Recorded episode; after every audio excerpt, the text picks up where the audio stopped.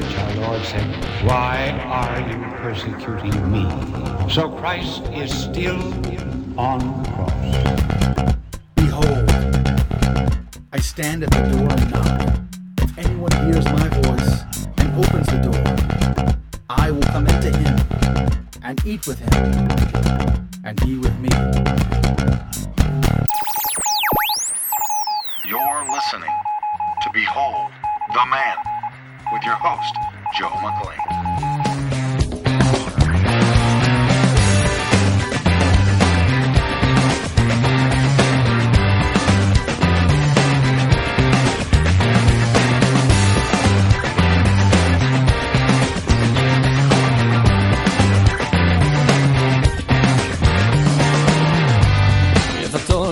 to do, the direction you must choose, would you think I was crazy?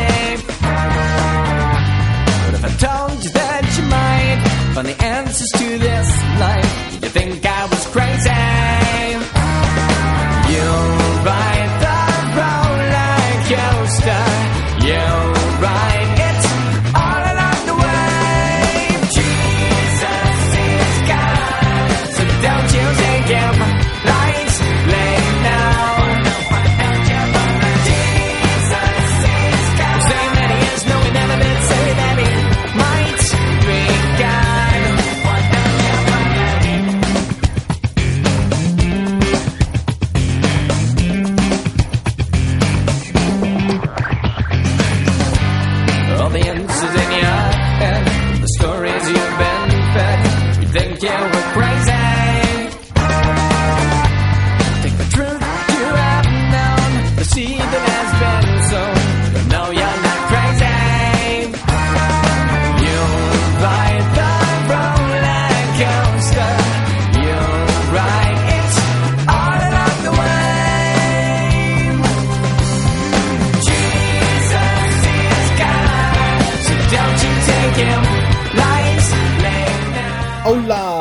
buenos dias, que tal? Welcome back to Behold the Man. I'm your host, Joe McClane. It's great to be back with you once again this week. We're going to be taking up the discussion where we left off last week. We were discussing John Paul the Great's love and responsibility, specifically his section on shame and continence, which is pages 174 to 200 if you're interested, if you had your copy. I'm going to be giving a talk on shame and continence this coming Friday, March 5th, in Corpus Christi, Texas, at the famous Hester's Cafe at 7 p.m. If you're anywhere near there, come by. I would really love to meet with you and uh, and and and just show you this great material from John Paul the Great. If you aren't anywhere near Hester's Cafe in Corpus Christi, Texas on March 5th, well, then you can watch it live, broadcast right over the internet. Just stop by my website at www.catholichack.com, where you can find more information about that, as well as the opening song here, which is Jesus is God from the album Superhero by Scarecrow and Tinmen. So stop by the website www.catholichack.com. Well, before we begin, as always, we should begin with a prayer. In the name of the Father, and of the Son, and of the Holy Spirit. Amen. All glorious and wonderful God, we come before you. Powerful King of kings, Lord of lords, come upon us today and fill our hearts with your truth. Guide this discussion. May your words be said, not mine. May your will be done, not mine. Teach us the proper use of shame, that we might be transformed by you through the Holy Spirit, that we might become another Christ in the lives of our family and friends, in our communities, that we might show by example the power of God's love for us and for all mankind. We place especially in your care today all those suffering most in Chile, all those suffering most in Haiti, and everywhere else human suffering occurs. O Heavenly Father, send forth your angels, your people here on earth, your body, the church, to care for their needs, to show your love truly present here on this earth.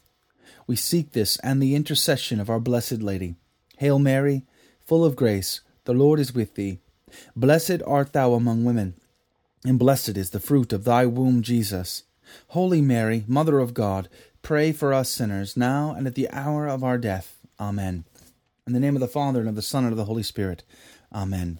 Well, last week we, we left off. I was trying to cram as much material as I could in that show, but it just, I couldn't get it all done. So, where we left off was we were just getting into how shame is properly absorbed by love. And so, I want to take off from that point and to just as a recap and a, good starting place for that, it's to just back up just ever so slightly and make another point that I made last week, and that's with Adam and Eve as our example here. In Genesis 2:25, we are we are we are told that the man and his wife were both naked and not ashamed. Now, you ha- you must understand. In Genesis, this is the narration of Moses in the wilderness, speaking to the Israelites who he just led out of Egypt, out of 430 years of bondage, of slavery. They spent 430 years living amongst the Egyptians, living their life, you know, being influenced by their cult worship practices. God was taking his firstborn, Israel, out of the land of Egypt to purify them, to get rid of all of that pagan, idolatrous worship. They were worshiping the Nile and the and the goats and the and the and the locusts and all these creatures. All were gods in Egypt, and so God was taking them out of that. And so in Genesis, Moses is narrating to the people, "This is your history. You came from here." He starts at the at the beginning. He says, "In the beginning." You know, in the very beginning of, of Genesis, because Moses is narrating to those people, this is your history. This is who you are. And now, this is what God is calling you to do by going into the land of Canaan and to possess it. Okay. So now that's sort of the background and that's why in Genesis 2:25 we are told that Adam and Eve were both naked and not ashamed. Well, how is that possible? How could they be naked? I mean, didn't Adam get a look at his naked wife and go, wow, look at that. She's hot. no, why not? Because this is before the fall. Now you must realize that God gave the divine command in Genesis 1:28 we are told that God made man and woman after his likeness and his image. And we said last week that gives them a built in, a default dignity to mankind. That they by default have dignity. Whether they believe it or not doesn't really matter. They have it by default because they were made in the image and likeness of God, which is one of the, the, the, foundations for why we say life begins at conception and ends at natural death, and we should not be murdering people in between whether it's an abortion or euthanasia or in between. Because life has dignity. It doesn't matter if the person is as old as I am, as well developed or underdeveloped as I am. It doesn't, none of that makes a difference. They have dignity as human persons. Adam and Eve didn't commit a sin yet in Genesis 2:25. They hadn't they hadn't eaten of the fruit that they were forbidden to eat. They hadn't succumbed to the bully of the garden, the serpent, the great Nahash, the ancient dragon who came there to to bully his way into the garden to see to it the, to the fall of man either by their own doing or by murder because he is the liar and the murderer from the beginning as our Lord tells us in the gospels. And so there in 225, Adam hadn't committed the sin. He was still without sin. And so he looks on his wife not as an object for pleasure. No, his will is in charge of his appetites. So he would not look at his wife's nakedness and then reduce her down to nothing more than an object to pleasure him at will. Just sense how selfish that is that that person is now not a person. No, that person exists to pleasure me at my will. That's reducing a person to a commodity, down to the to just the use for personal pleasure, which is completely contrary to the concept of the value of human persons. So Adam didn't have that problem. His will was in charge of his appetites, and so there was no risk of him looking upon the nakedness of his wife and then reducing her down to nothing more than the value of body and sex. No, the value of her person had a much higher uh, regard in his life than the value of body and sex. That's not to mean that sex is bad. No, sex is good. It is the very first command given to uh, the married man and married woman that they should go forth and fill the face of the earth, to have, to have that one flesh union, to come together. And we know that's the case because that was the command given to them. And then all of a sudden, what happens? Right after that, that, that, that marital bond of, of the command to become one flesh, to, to have sexual relations, to bring forth life onto the planet, to fill it, we move right into the narrative of the fall of mankind in Genesis chapter 3. Because there, in Genesis chapter 3, when they disobeyed the Lord, when Adam was a coward and he allowed the great Nahash, the, the serpent, to come in and bully his way in, he was a coward. He failed to stand before this great Nahash, this intruder. He, he failed to stand in between the intruder and his wife, Eve, and the garden. Instead, he allowed Eve to do all the talking. And so we've talked about that several times on this show in the past. So I won't get too much more into it beyond that. But so we know that they fell from grace. And what happens there in Genesis 3 7, that we know that their eyes were opened and they knew that they were naked and they sewed fig leaves together and made themselves aproned. Why were they ashamed now? I mean, just just a couple of verses before this, they were naked and not shamed, and now now they're naked and shamed. So much so that they sew fig leaves and to cover their bodies. And then when the Lord walks in the cool of the day, they hide in a bush. They're ashamed of their bodies. Why? Because now their appetites are in charge of their will. There is a there is a flipping of the order of nature. Before the fall, man's reason was in control. After the fall, man's appetites are in control. We suffer from this every single day. I know I do. I mean, if I if I drive through a, a, a you know a fast food drive-through, you know, it's like that looks pretty yummy. I'll take two of those, extra large, throw in a milkshake. I mean, that oh, that can't wait to eat that. That looks yummy. My appetite is in charge of my will because my reason should be saying, No, Joe, that's going to add about another 50 pounds. You don't need that in your life. No, food does not exist to entertain me. Food exists to fuel my body, and therefore I should give my body the good fuel it needs to live healthy and happy. And that's a lesson I've taken a long time to learn, and, and it's taken massive willpower to try to implement, and I still am trying to implement that. But the same principle is at effect here in the, the situation with Adam and Eve and in our lives every single day. Our will must be in charge of our appetites. And here in Genesis 3 7, after the fall of mankind, it was their appetites that now ruled eh, over their reason, over their willpower. And now there was the possibility that Eve's body could be taken and reduced down to mere body and sex by Adam. That in Adam's heart he could now lust after Eve. Before, he would not have done that. Before, he loved Eve. And because he loved her, he always sought the greater good for her and never reduced her down to, to just an object, and he never lusted after her. So now, after the fall, there exists the potential in Adam's heart that he would lust after her body and just and, and just to reduce her to that lowest common denominator. So therefore, that potential exists Eve must now, the shame kicks in. Eve must now protect her body. She must protect the value of her person. She, so she sews the fig leaves and puts it on herself to protect her body, saying, No, you will not use my body as a commodity, not even in your thoughts. Adam, too, he must sow fig leaves. He must cover his body now, too, because also there exists, he knows that in his mind that I must not reduce her to an object of mere sexual pleasure. I must not do it, not even in my thoughts. And so he now must avert his eyes.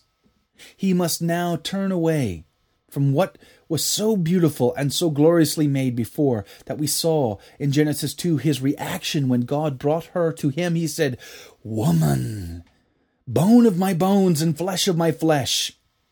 That was his realizing of the glory of God that she would he would create from the side of him the side of man woman now in Genesis 3 7, when they have fallen, their appetites have ruled over their reason. Now he must turn his eyes from what was once beautiful and glorious, because now he runs the risk of using her. And he can't do that, not even in his thoughts. And now he is ashamed not only of, of that physical encounter, but now he's ashamed of his emotional reaction to her body and sex, and his own emotional reaction to himself. And so now shame is really kicked in here. And so we see that through the fall of mankind, this relationship, this oneness, that one flesh union, the imminent, the intimate marital act between a man and a woman, when f- love is fully realized, when the bodies join in the sexual intercourse, that action was frustrated by the great Nahash, the serpent. He comes right in the middle of it. Right when they receive their divine command to, to fill the face of the earth, that's when Nahash steps on the stage and he interrupts that oneness between man and woman.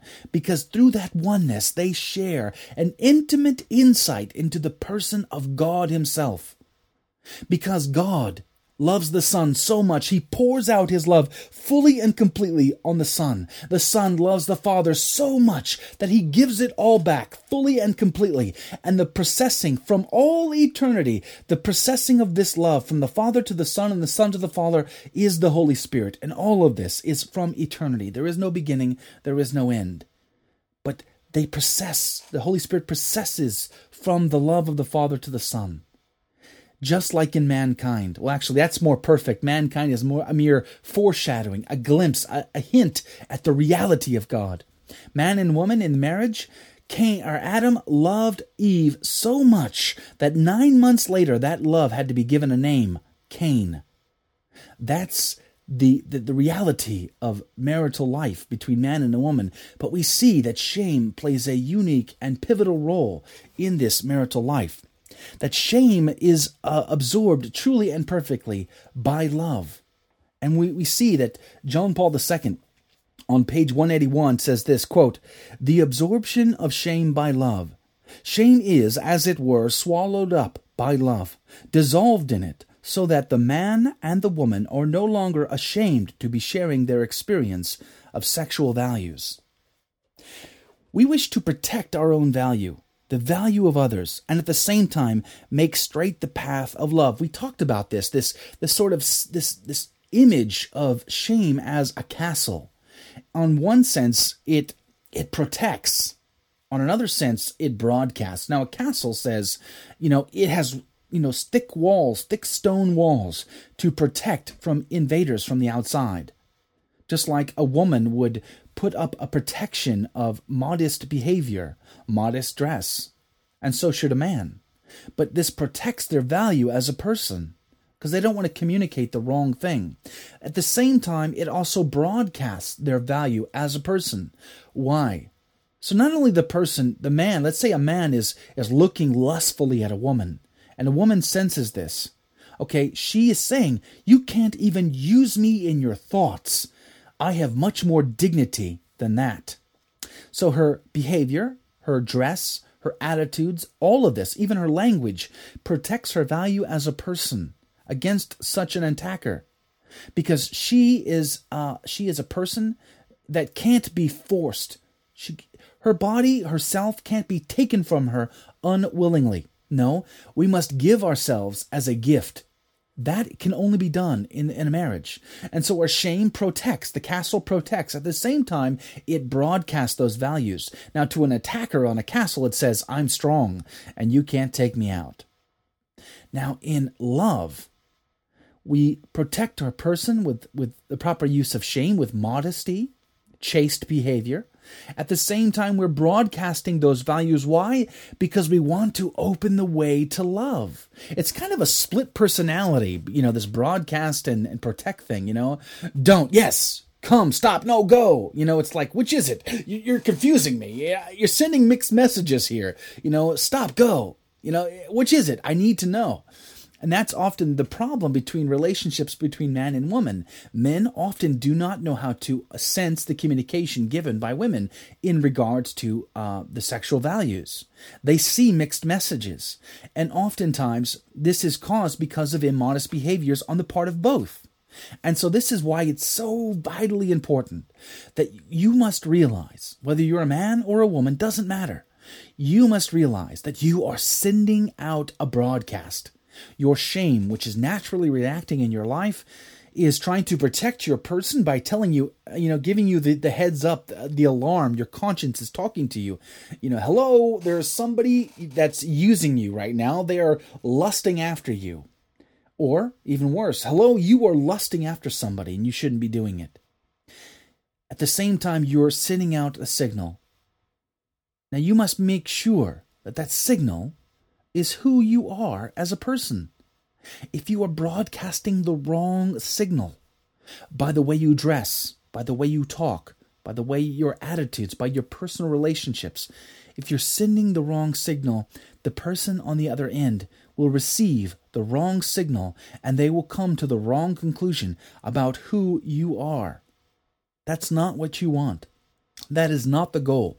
Shame is a natural reaction to all of that to help guide you in that process so that you can get onto the right path because ultimately, shame leads naturally to love. And that's what our beloved past Pope John Paul the Great was talking about. Now, he also says on the bottom of page 182, he says, quote, Love, as we said right at the beginning of this book, is an attitude to another person which essentially precludes treatment of the person as an object for use. It most certainly does not allow a person to descend to that level, nor does it permit one person to reduce another to that status. This is why shame leads so naturally to love. We've said it a million times already. You cannot use a person. People have dignity. You can't lust after them. You can't reduce them down to an object that just simply provides you pleasure. I mean, we see this illustrated so perfectly in, in, in strip clubs or pornography. When a person looks on pornography, they are looking only at the single value of body and sex. That's it. They know nothing of that person as a person. They've reduced them to a commodity to be consumed. And once it's been consumed, it's discarded and trashed and thrown away. You cannot do that to the human person. And that's why shame, used properly, leads perfectly to love. Because in love, as we said before, in love, you desire the greatest good possible for your spouse. And that's why it's so critical that we use shame appropriately. We allow it to function correctly in our lives because it will lead to that ultimate love. Now, we see there love always seeks the greater good of the other. And we see this also illustrated in 1 corinthians chapter 13 this is the famous passage that everybody has read at their marriage. Uh, i did. But you know what? In this passage st paul was not really discussing the love between man and a woman. Now it's still love and love is a person. Love is uh, is jesus christ. It's it's god himself. God is love we are told.